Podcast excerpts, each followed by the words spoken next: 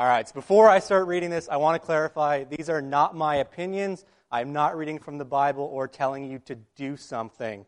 All right. Life is short. Have an affair. Just want to make sure it's not my words. This is what I'm reading. Ashley Madison is the most famous name in infidelity and married dating, as seen on a whole bunch of different websites. This is the most recognized and reputable married dating company. Our married dating services for married individuals work. With our affair guarantee package, we guarantee you will find the most famous website for discreet encounters between married individuals. As if that wasn't bad enough. I found one that's even worse. This is called ChristianSwingers.com. For Christian swingers, things are not easy. Often other religious people you out of ignorance or envy, telling you that your lifestyle and love practices are wrong.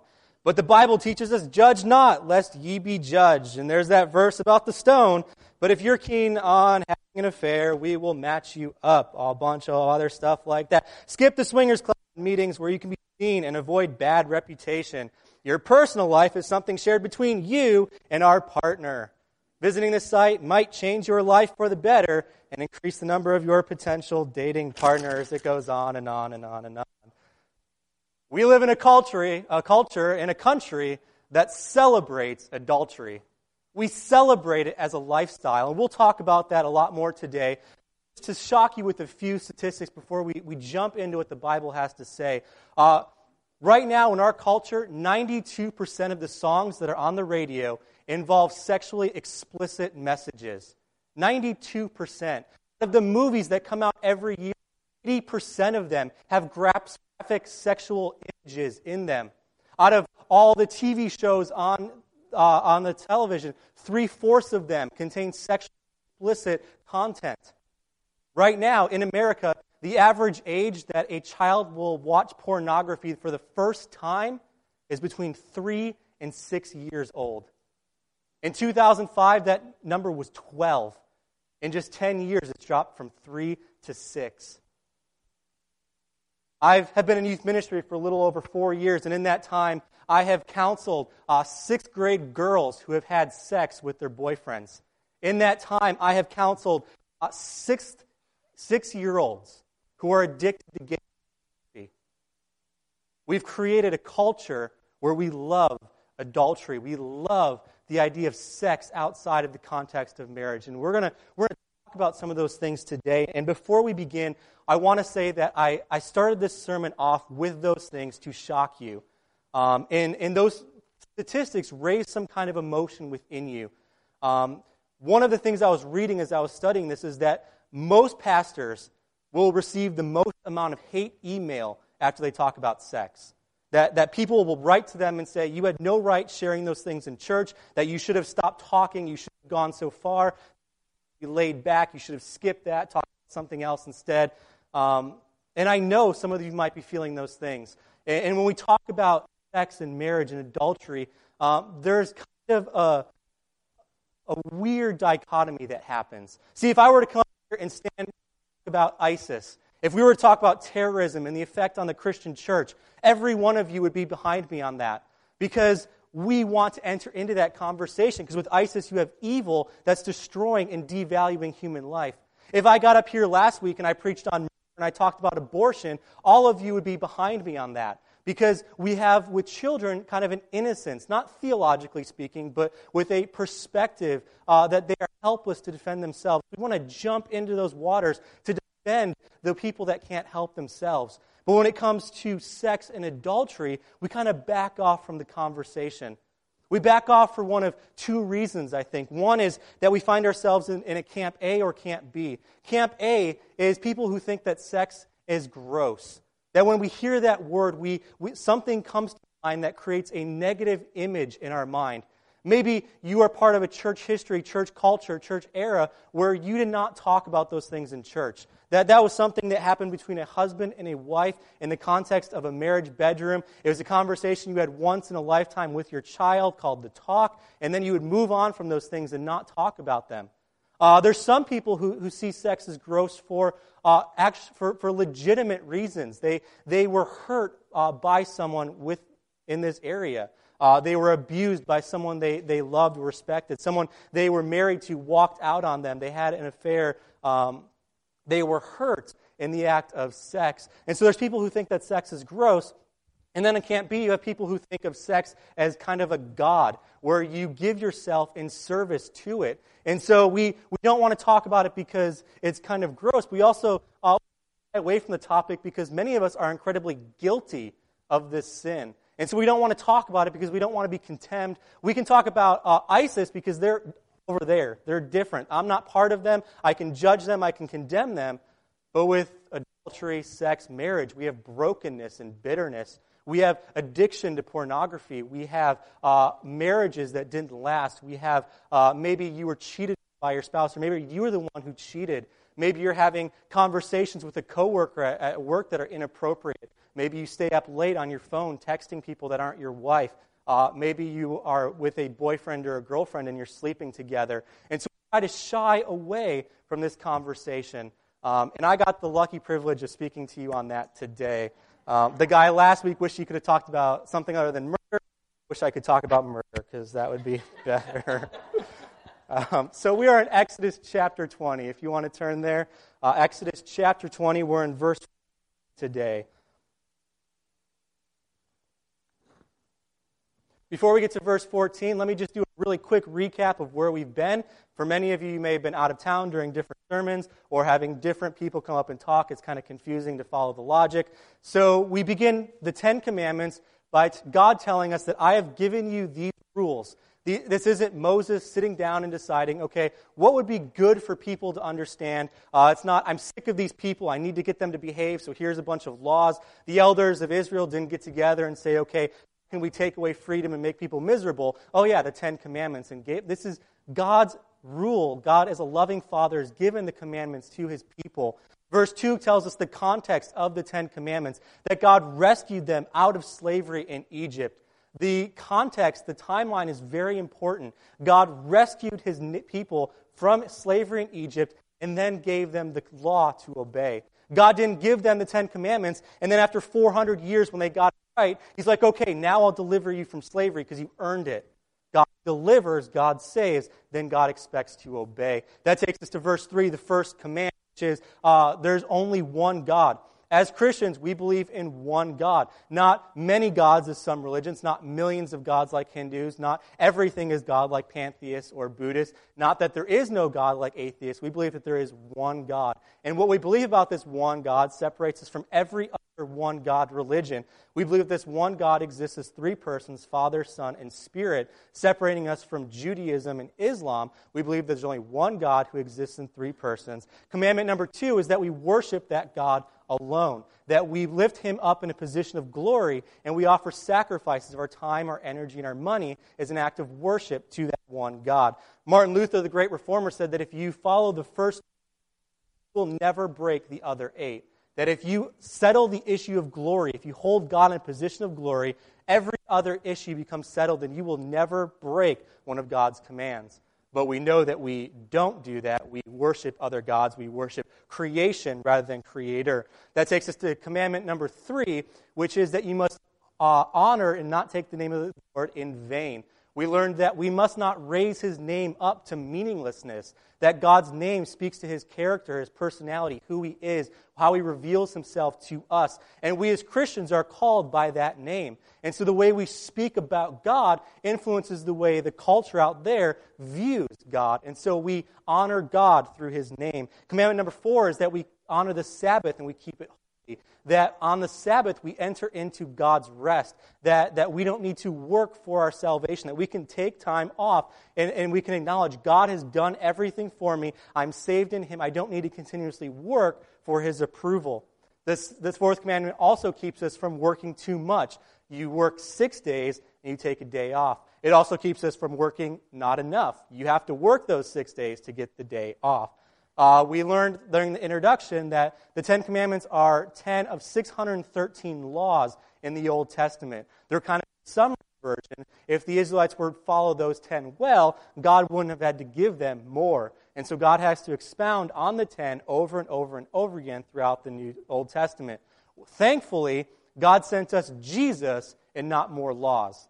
God didn't add more laws to us as the church. He actually took a bunch away in giving us Jesus who fulfilled the law. And so Jesus summed the Ten Commandments up in two love the Lord your God with all your heart, soul, strength, and mind, and love your neighbor as yourself. And so the first four relate to loving God. And when we love God, that uh, love manifests itself outward in love for people. The fifth commandment is that we honor our father and mother. The family is set up as this. Um, this setting where the grace of God can be displayed to the world. The family is one of God's primary uh, functions in the gospel that you would take the family or the parents would uh, present the gospel to their kids those kids would give it to their kids those kids would give it to their kids and the church would continue in this way.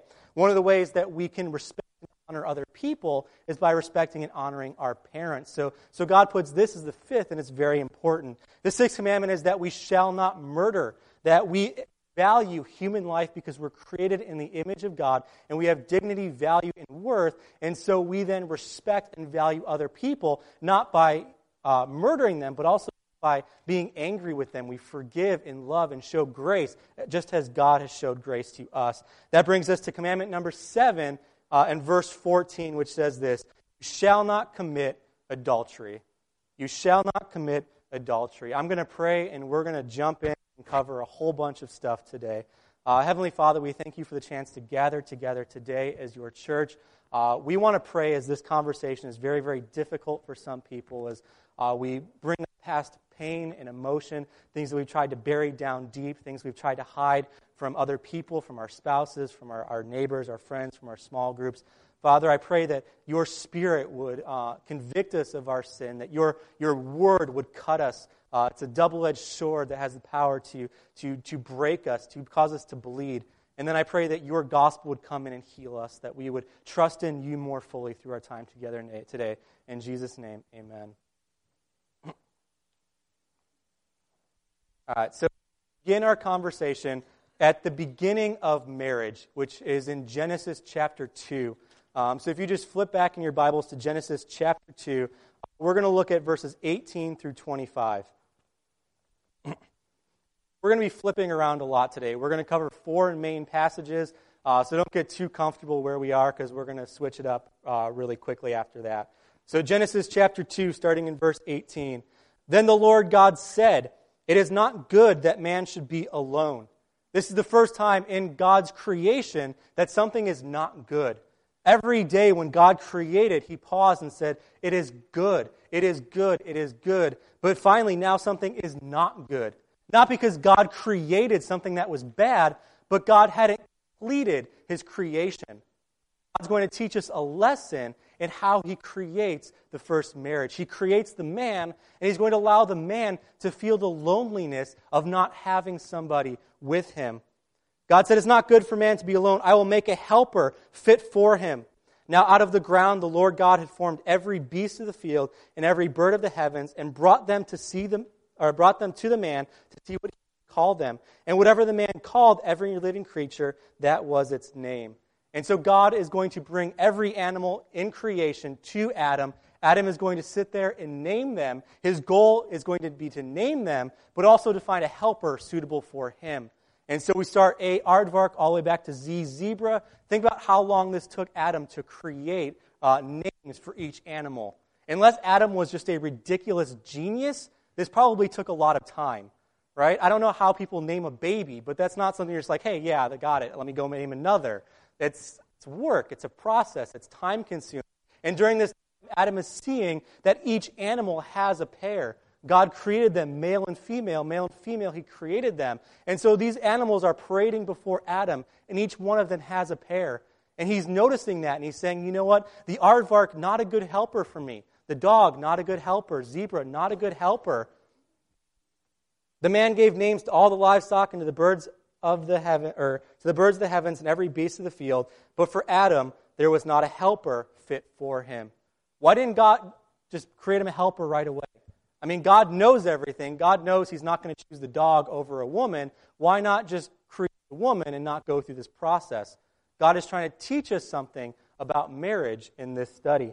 Um, so the Lord God caused a deep sleep to fall upon Adam, and while he slept, he took one of his ribs and closed up its place with flesh. When God creates all the animals, he speaks them into existence. They became and immediately with his word. But with Adam and with Eve, he takes time and creates. He gives himself into their creation. He's intimately involved in it. Um, and the rib that the Lord God had taken from the man, he made into a woman and brought her to the man. This is the very first wedding ceremony uh, ever recorded in human history. You have Adam, who's just waking up from his being knocked out by God, and the first sight he sees is God walking in the garden with this woman. Notice how God is bringing her to the man. In a typical wedding ceremony, the man will stand here in the front of the church, and her father will walk him down the aisle, or walk her down the aisle, and then give her to the man. This is what God is doing here. Is a very loving father who's created the institution of marriage. He's giving his loved daughter to Adam. All right? Adam and Eve didn't think of the concept of marriage. They weren't together in the garden for a thousand years and then they're like, oh, hey, we should get married. Wouldn't that be cool? No, God institutes marriage. It's a, it's a thing that happens immediately. God brings the woman to him. Then the man said, This at last, this at last. Those animals, they're great. Those are beautiful creations. But this at last, this is what I'm looking for. This is a helper suitable for me. Notice what God didn't do. God didn't create a thousand different forms of woman and march those before Adam and say, okay, choose which one you want. You know what? You don't even have to choose right now. How about you date each one of them? How about you take them home with the night for you, and then you tell me which one you like best, and then we'll give you that one? No, God creates one woman, unites the man to that one woman, and Adam is ecstatic. At last, this is the helper for me. And flesh, this is bone of my bones and flesh of my flesh. She shall be called woman because she was taken out of man. There was one thing left in the garden that was not named after he named all the animals, and he named woman. Verse 24 Therefore, a man shall leave his father and his mother and hold fast to his wife, and they shall become one flesh. And the man and his wife were both naked, and they were not ashamed. In the beginning, in creation, we have this beautiful example of marriage that God is intimately involved in every detail, that He allows Adam to feel the pain of being alone, of not being united with his wife, seeing every animal united with his pair. And then God creates the woman for him, and He enjoys and He loves her, and they're naked and there's no shame. There's nothing that comes between them and destroys that relationship. Genesis 3 comes about, though, and sin enters into the human race, and we have now a disfiguring of marriage. Where now they were united. In Genesis chapter 3, they are separated, they're against each other. We're going to jump over now to Ephesians chapter 5 and look at verses 25 through 32.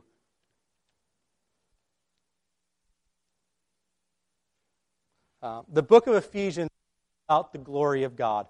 Paul is setting forth a, a doctrine of the glory of God, that God receives all the glory because of the redemption of the church. God receives all the glory when he reconciles the church to himself. God receives all glory in the mystery of the church meeting together. God receives all the glory in the unity of all believers gathered together. God receives all the glory when believers imitate Christ. And God receives all the glory in Christ's final work on the cross, giving the church victory so in chapter 5, we have the, the command to imitate Christ. And God receives all the glory and imitation of Christ. And Paul's going to bring in the concept of marriage for us. Verse 25 starts out by saying this Husbands, love your wives as Christ loved the church and gave himself up for her, that he might sanctify her, having cleansed her by the washing of water with the word, so that he might present the church to himself uh, in splendor, without spot or wrinkle or any such thing, that she might be holy and without blemish. In the same way, husbands should love their wives as their own bodies. He who loves his wife loves himself. For no one ever hated his own flesh, but nourishes and cherishes it, just as Christ does the church, because we are members of his body. These verses will start to sound familiar. Verse 31 Therefore, a man shall leave his father and mother and hold fast to his wife, and the two shall become one flesh. This mystery is profound. And I'm saying that it refers to Christ and the church. However, let each one of you love his wife as himself, and let the wife see that she respects her husband. Verse 32, Paul brings up the concept of marriage from Genesis chapter 2 that one man and one woman will be united as one flesh in covenant together in the context of marriage. Verse 32, he says, This mystery is profound. This is a mystery of marriage is now something new revealed to us that Paul is going to share. Uh, mystery is not something that we try to find. You don't read the Bible, try to discover something new. This is something God instituted from the beginning that is now revealed to the church because Jesus Christ has been given to the church. He says this mystery is profound, and I'm saying that it refers to Christ and the church. In the beginning, Genesis chapter 2, God takes all this time to develop marriage, to develop the context of marriage, to, to help Adam see that he needs this marriage between his wife, that no other union will be good for him, that it's one man and one woman united together as one flesh. Then Jesus comes on the scene in Matthew and says uh, to the Pharisees, they ask him a question if a man has seven wives, that he marries one and then she dies, and she, he marries another and she dies seven times uh, who's he going to be married to in heaven? And Jesus says, You've missed the point.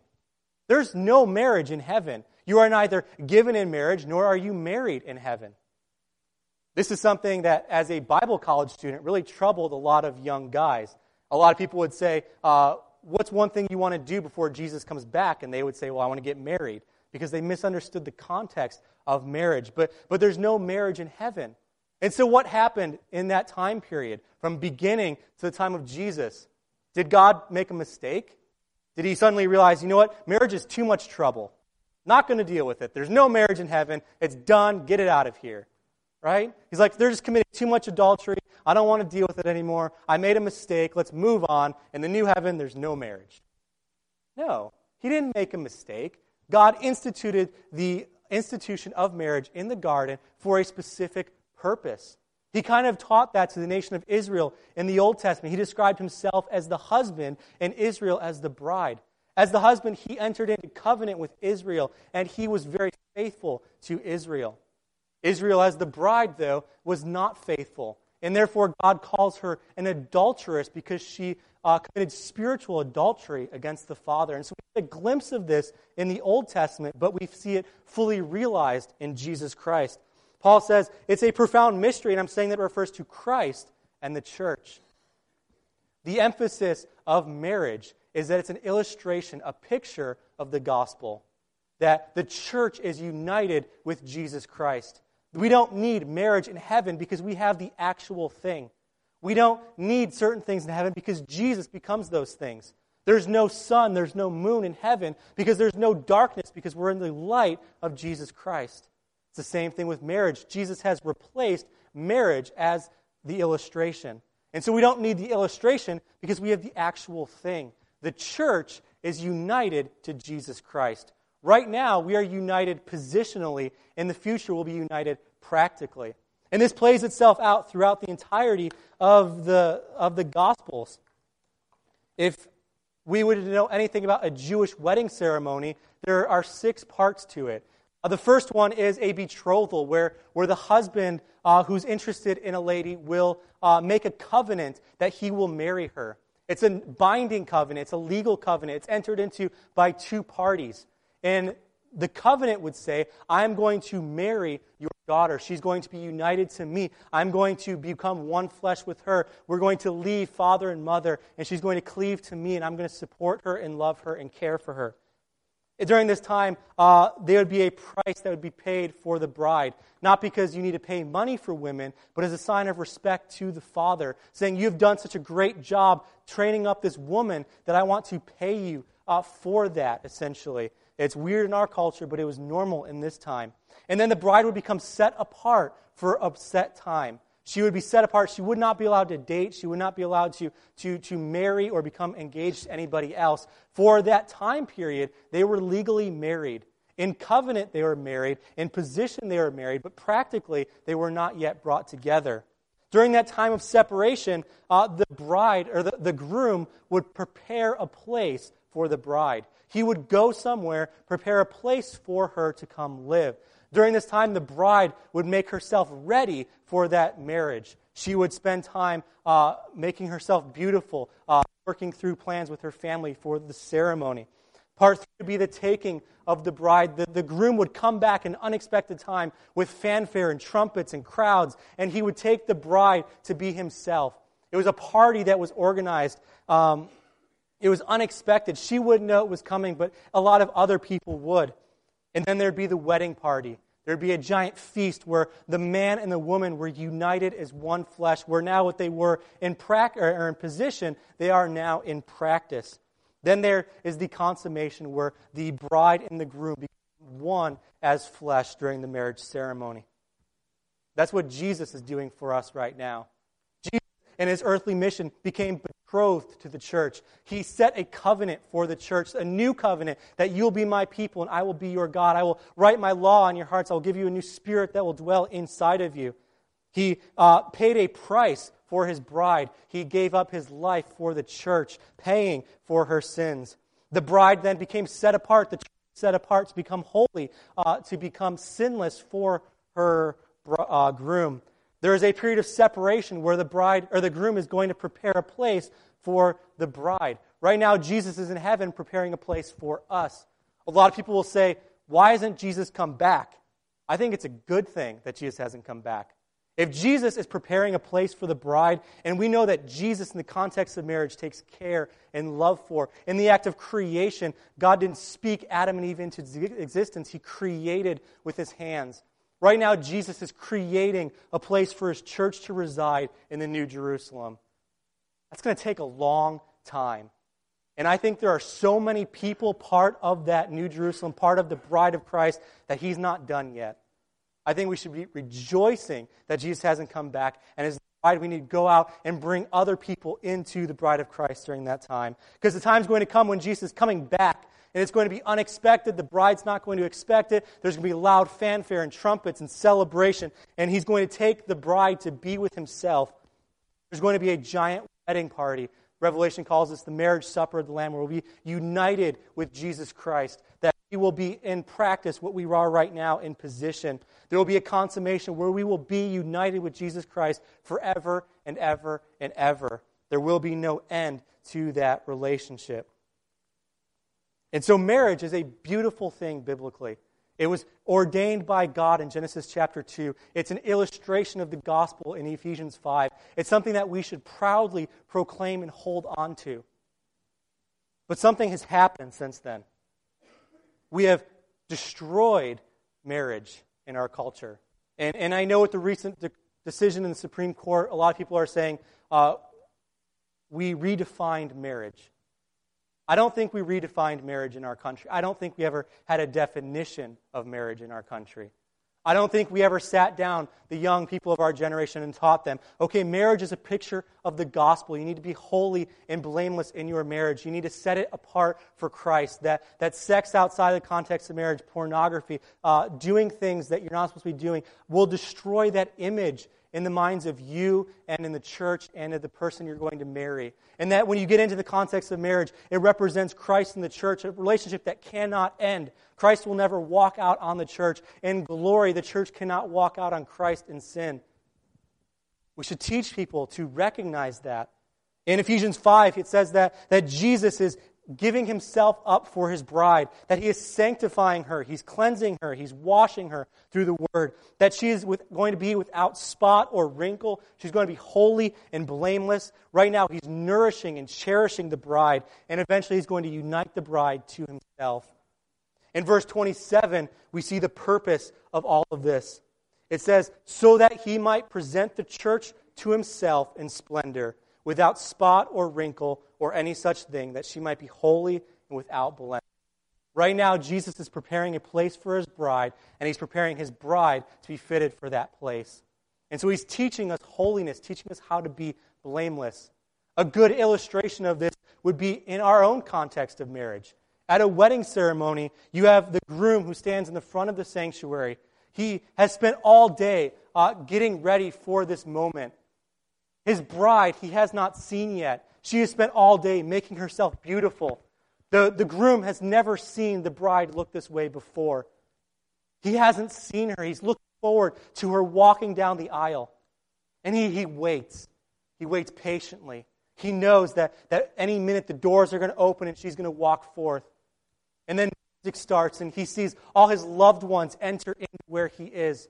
His family walks down the aisle, his friends walk down the aisle, her family, her friends, to celebrate this union that's going to occur. And then usually the doors will close again. Already starts to cry. And the moment the doors open, he absolutely loses it. As he sees his bride in ultimate glory and perfection, a state he's never seen her in before, holy and blameless in that moment. This is a picture of Christ in the church. Right now, Christ is waiting patiently as the church makes herself ready. He's waiting at the end of the metaphorical aisle, and eventually the church is going to walk through the door, and Christ is absolutely going to lose it.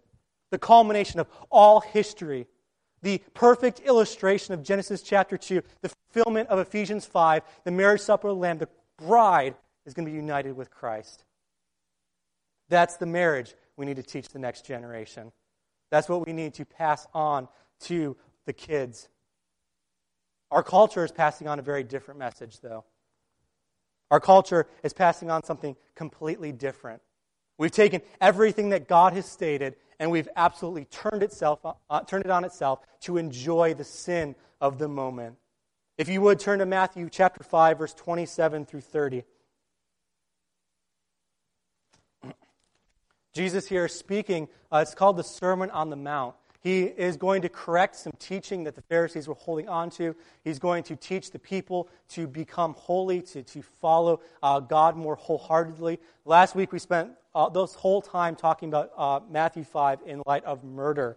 But right now we're in 27 through 30 where it talks about lust.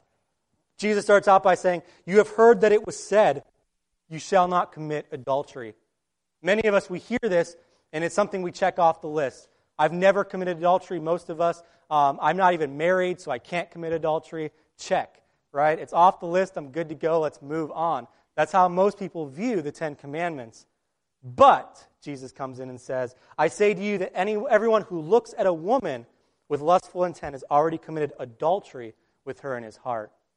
Jesus is not concerned with the fruit of adultery. He's not so much concerned with the action of it because he knows underneath the surface there's something that levels the playing field, puts us all in the same category. What does your eyes go to? What is your heart going after? He's looking for the seed of adultery that's going to grow up into the fruit of adultery. He says, he goes on, if your right eye causes you to sin, tear it out and throw it away. For it is better that you lose one of your members than that your whole body be thrown into hell. And if your right hand causes you to sin, cut it off and throw it away. For it is better that you lose one of your members than that your whole body go into hell. Jesus isn't saying literally go do this. He's saying your intensity, your passion for rooting out sexual sin should be like this. You will stop at nothing to get rid of it. Just some verses in the New Testament, Acts, it says, You are to abstain from sexual immorality. 1 Corinthians, flee from sexual immorality. Ephesians 5, but among you must not be even a hint of sexual immorality. Hebrews, see that no one is sexually immoral. As the church, as followers of Jesus, we need to attack this sin with the same ferocity as we would cutting off our own members, parts of our body. Because there's a punishment for this sin. In the Old Testament, there's a punishment for this sin as well. Leviticus 10 says this that if a man commits adultery with the wife of his neighbor, both the adulterer and the adulteress shall surely be put to death. In the Old Testament, the penalty for adultery is death. In the New Testament, there's a new penalty for adultery. In the New Testament, it says, And I say to you, whoever divorces his wife except for sexual immorality and marries another commits adultery. That the punishment for adultery in the New Testament is divorce. So in the Old Testament, you have death, spirit or physical death. In the New Testament, you have physical separation. What God united, you've now ripped apart. In the future, in the eternal kingdom, the punishment is destruction and damnation. You can go to hell for this sin. It's a spiritual death and a spiritual separation from that relationship in Ephesians chapter 5. So, why does God care so much about adultery? One of my uh, friends said it this way Doesn't God have better do, things to do than care about who I sleep with and what I do with my girlfriend?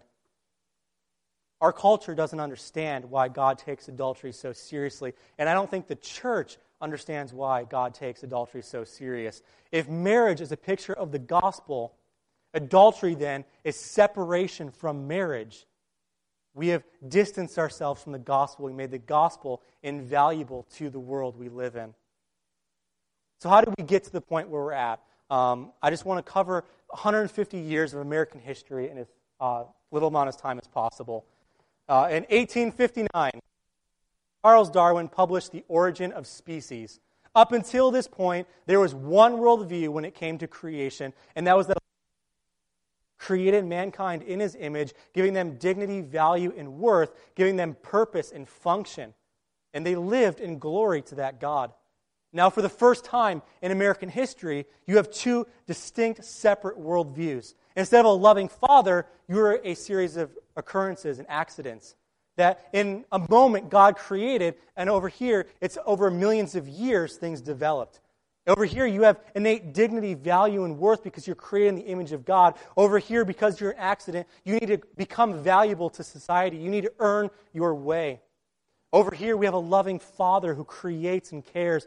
Over here, we have science who, who does not care, does not love, that, that, that believes in something called survival of the fittest, that if you are weak, if you're old, if you're young, disabled, you deserve to die. Loving Father, science. For the first time, we have this uh, mind shift in America over what people believe. And that comes to sexual things as well. In the animal kingdom, you're never going to see the lions in the savannah of Africa getting together in a, in a building and reading from Exodus 20, 14. All right, Fred, we know you committed adultery this week. You shouldn't have done that. Right? The lions don't care. In the animal kingdom, it's whatever happens, happens. And evolution comes along and says we need to celebrate that. As nothing more than highly evolved animals, um, nothing then is religious or sacred. Your sexuality is no longer sacred. Uh, your life is no longer sacred. That you have no value unless you give yourself value and purpose. And then fast forward till 1938, uh, a judge in America lifted the ban on birth control in America. Where God has spoken and said marriage is to be fruitful and to multiply. Now in America, you have this, well, maybe you can just do it for fun. You don't really need to have children. You can kind of separate it from that. Up until this point, this is just preventative uh, birth control. It's not afterwards birth control. Um, in the 1950s, and this is going to sound silly to some of the young people here, we have the rise of the automobile in America. What does this have to do with the rise of sexuality? Um, for the first time in the history of the world, a man has the ability to take a woman out of the context of her home, out of the protection of her family, and take her away to do what he wants. Up until that point, you would be mar- you would date inside the context of the family. You would date the family. You would get to know the family. The family would approve of you. You'd ask the dad for permission to date the daughter, to, da- to marry the daughter, that you were very much part of the family. In 1950, now you have the woman being taken away from her family. Think about every movie or TV show from this time period. What happens when a guy and a girl get alone in a car together? Adultery, right? Nothing good happens in the back of an automobile. That was something that happened in the 1950s. In 1953, the first issue of Playboy was published. Now, when sex used to be something that was hidden, something that happened between a man and a wife in the confines of their home, now it's something that could be bought in a store, something that was very public on display. In 1960, you have evolution taking over as the main viewpoint, main worldview in America. And so Christianity is gone, evolution is now in. And so we have a new understanding of origin, design, and purpose, a new understanding of values and morals, what's right, what's wrong. And it's constantly changing, being reevaluated. Culture is speaking into those things, and it's influencing culture. In 1960, you also have the morning after pill created. So sex used to be something that you could try to prevent control. Now it's something that you could control afterwards with birth control. And so you can do whatever you want and there's never going to be a consequence for it. In 1970, no fault divorce became legal in America. You no longer had to be committed to one person. Jesus says, What God has joined together, let no man tear apart. We now do it legally, and we do it often. And there's no reason for it anymore. You don't need to, to, to say she was unfaithful. There doesn't have to be abuse. It could simply be, I'm bored. I want something new. My wife's kind of old. That girl's younger. I have more fun with her. I don't have fun with my wife. My wife always nags me, and so I'm going to get rid of her and find someone who doesn't. And then I'll get rid of her and find someone who doesn't. And so you, there's no longer commitment when it comes to marriage and sexuality. In 1973, abortion becomes legal in the United States of America. It, since that point, 58 million children have been aborted in America. 58 million. That seems like a lot, and I'm going to make it even seem like a lot more. That's the equivalent of 5,800 atomic bombs all over America at once. 58 million people. That's one sixth of the American population that we've destroyed. One guy put it this way he said, In the U.S., abortion is the blood sacrifice we make on the altar to the goddess of unfettered sexual behavior. That instead of having one God and worshiping Him alone and not committing adultery, we've replaced God with sex. And we worship this God through the literal act of sacrifice. And that's the act of sacrificing children. In 1991, the first porn website is created and published online. If you want to do a study sometime, you can look at the, the advancement of technology. And one of the main reasons technology has advanced as fast as it has is because of the porn industry. We need more content. We need it faster. We need to download it faster. We need to watch it faster. In 2005, smartphones are successfully marketed to teenagers. This has absolutely revolutionized adultery in America. Statistically, 26% of teenagers ages 9 to 15 will have sent a, a, naked picture to their boyfriend or girlfriend on one of these. Statistically, 99% of men watch pornography on these. Statistically, 67% of women watch pornography on one of these. The number one reason women watch pornography is because they want a relationship and they think by watching it, they will get a man to fall in love with them. In 2014, Facebook recognized 51 distinct genders. 51 distinct genders that you can be. Where God created them male and female, male and female, He created them. Now we have 51 different versions of male and female. And so marriage is no longer between a male and a female, it can be between whatever you're feeling that day male, female, other, neither, both, um, whatever you might feel at that moment. And then in 2015, the most recent, the Supreme Court legalized same sex marriage. So now marriage is not even between one man and one woman, it can be between one man and one man and one woman and one woman. What we have in the last 150 years is the complete explosion of marriage in American culture, the complete destruction, devastation, annihilation of it. I wish I could stand before us this morning and say, there's one bright side to these statistics. The one bright side is the church. I wish I could say that. I wish I could stand before you and say, in every survey ever conducted, the church stands apart in these categories. That when it comes to issues of pornography, the church is so far away from that that it's beautiful. I wish I could say when it comes to adultery and divorce, the church has distanced itself so much from those issues that the gospel is so beautiful because people struggling with these issues can see that. There is no difference.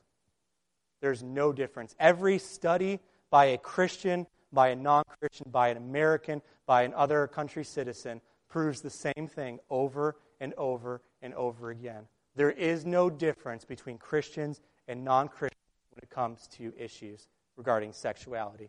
There's no difference. Sometimes it's even worse. When it comes to pornography, the statistics in the church outweigh those outside of the church. Divorce within the church, adultery in the context of marriage, is greater in the church than it is outside of the church. There's a lot of reasons for that, but I don't want to go into them all this morning. But the church needs to step up when it comes to these issues. The church needs to hold fast to this idea that marriage is an illustration of the gospel. And if we believe in the gospel, as the bride of Christ, we need to make ourselves pure and holy and blameless. As Christ is working us, as the Spirit is convicting us, we need to become righteous and holy in practice. We need to save ourselves for our husband, Jesus Christ.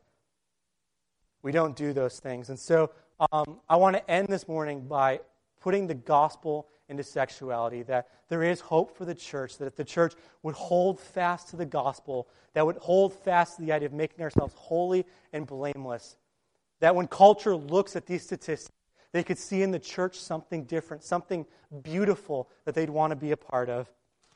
And so turn with me to Hosea chapter 3.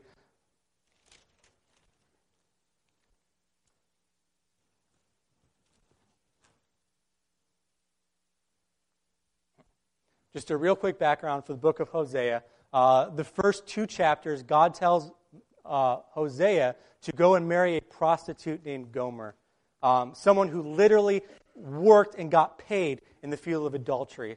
God says, I'm going to show you an illustration of what the nation of Israel is like and what I am like as a loving father. And so I want you to go and marry this woman. They end up having three kids that, that show God's uh, view of the nation of Israel, how they have abandoned and hurt him. In Hosea 2, God tells the nation of Israel to repent of their sins, that if they repent, God will show himself again as a faithful, loving husband. That they need to stop committing adultery against God, and, and that as a loving father, he would forgive them and restore them. And then in Hosea chapter 3, we have one of the most amazing pictures of the gospel in the Old Testament that I, have ever read. It starts out by saying this And the Lord said to me, Go again. Love a woman who is loved by another man and is an adulteress. Go again, Hosea. God saying, Go again. That word again means Hosea's had to do this before. Go again and love a woman who's an adulteress. Go again and find your wife.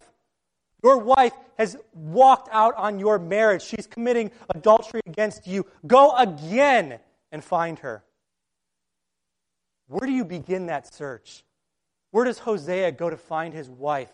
How messy is that search? What are the feelings of Hosea as he goes to find his wife, who in that moment is cheating on him with another man? God gives us an insight into the relationship of Hosea and his wife, Gomer. He says, Even as the Lord loves the children of Israel. God saying this is an illustration of the nation of Israel. Even, um, oh, wait, though they turn to other gods and love cakes of raisins, God says, even though the nation of Israel is committing spiritual adultery, they're worshiping another God, they're pursuing the stuff of the world, I still love them. I'm still going to pursue them. I'm still going to care for them. No matter how many times they walk away, I'm going to go again and I'm going to find her. God says to Hosea, Go again and find your wife. Verse 2 So I bought her. Hosea bought his wife back. What was already his legally, what was his positionally, he has to now buy back. There is a price for her adultery. And so he pays it. So I bought her for 15 shekels of silver and a homer and whatever that word is of barley. Verse 3 And I said to her, You must dwell as mine for many days. You shall not play the whore or belong to another man, so will I also be to you. Hosea tells his wife, Now here's how this is going to work. You have walked out on me. You've committed adultery. As a loving uh, husband, I have come to find you. I have bought you back for a price. Even though you're the one who sinned, I bought you back. Now here's what I want you to do I want you to be obedient to me. Don't do that anymore. Don't pursue other men. Don't give yourselves to that. Verse 4 For the children of Israel shall dwell many days without king or prince, without sacrifice or pillar, without ephod or household gods. Afterward, the children of Israel shall return and seek the Lord their God and David their king, and they shall come in fear to the Lord and to his goodness in the latter days.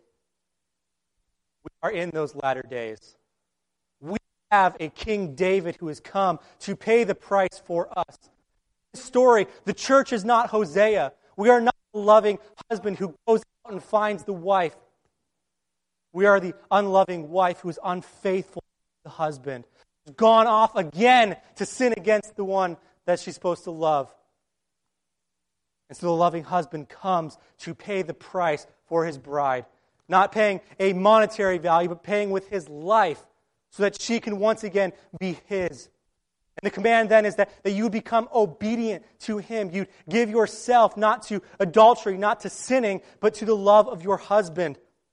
Because the King David is coming and has now come in our time, Jesus Christ. And we have come to God in fear and to His goodness. The gospel is this that, that we are like goats. We have walked away from God, both spiritually committing adultery against Him, but also physically in the act of adultery. The church needs to understand, they need to repent, they need to come back to their husband who has paid the price for them, who is working to make them pure and holy. And we give ourselves in obedience to Him, making ourselves holy and blameless without spot or blemish. So that when we walk down the aisle, see Jesus Christ standing there, we're united to Him for eternity. We will have caused more people to be there through our example and through our witness. And so, where are you at this morning with this issue? What are, what are you struggling with? What is your adultery? Some of you, you may be thinking, you know what, I, I don't know if I have this physical adultery. Many of you, you in the older generation, you, you, you, you're not the time where you're addicted to pornography. Maybe you don't have computers, so you can't do that. Maybe you don't get out so much, you can't uh, lust after another woman. And so you um, are doing better than some people at this. And so your question might be how does this apply to me? What's your spiritual adultery? In what way are you keeping yourselves back? In what way are you worshiping another God outside of God? For the rest of us, though, I, would say we are incredibly, incredibly guilty of physical adultery and spiritual adultery. Some of you need to go home and confess things to your wives today. Conversations you've had online, texts you've sent, uh, interactions you've had with your coworkers, things you've taken too far. Some of you are single and don't have a wife. You need to prepare yourself. If you get married, how you prepare yourself now will speak to your marriage.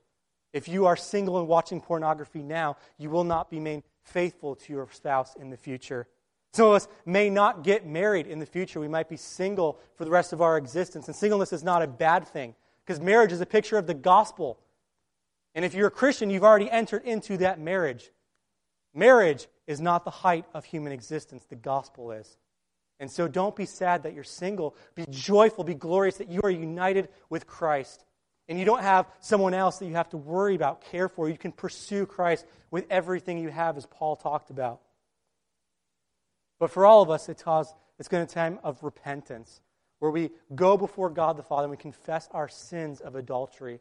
For some of you, you may be here and you're not a Christian and you're struggling with these issues of adultery and, and you were convicted today. I, I would tell you to take that conviction and turn it to the cross of Jesus Christ, where He took your sins upon Himself to forgive you of your sins, that He loves and cares for you as a loving Father, that He wants you to, to love Him, to obey Him. For those of us who are Christians, it involves re examining our view of the gospel, holding it in a higher priority, that everything around us is about glorifying God through the gospel. Our marriages need to be reevaluated in light of this. Husbands, love your wives. Wives, love your husbands. Whatever your context, there's a way to apply the seventh commandment. The heart of the seventh commandment is that God hates adultery because it destroys the illustration of marriage. Let's be a church that loves and values the illustration of marriage in the gospel, and that the people of Itasca, Elk Grove, Palatine, wherever you live, would fall in love with the gospel because of what you show them in your issues of purity and adult or, or marriage and, and, and, holiness and stuff like that. Um, so I'm going to pray, and we're going to sing another. Uh, Heavenly Father, we thank you for today, uh, for your challenging word, uh, one that is hard to preach, but even harder to listen to, uh, harder to hear, even harder to apply.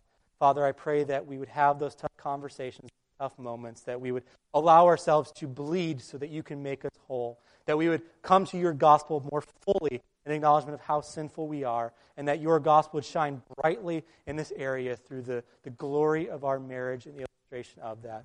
Uh, we pray for all these things in your Son's name.